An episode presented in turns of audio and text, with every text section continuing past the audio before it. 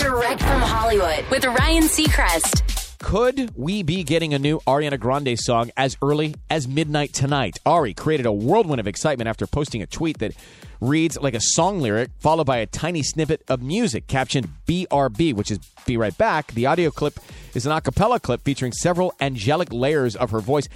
And while only five seconds long, that's all it needs to invoke a mood. Ariana's first tweet read, Know my love infinite, nothing that I won't do, which was later retweeted by Ariana's frequent collaborator, Nija Charles, along with heart emojis. And soon after Nija tweeted, she was executive producing an album for the first time. That may very well be Ariana's full length. And if that's true, we may have more than just a song to look forward to. Earlier this year, Ariana Grande talked about working on a new track with Doja Cat, so this could be it or something different. We'll keep you posted. That's direct from Hollywood.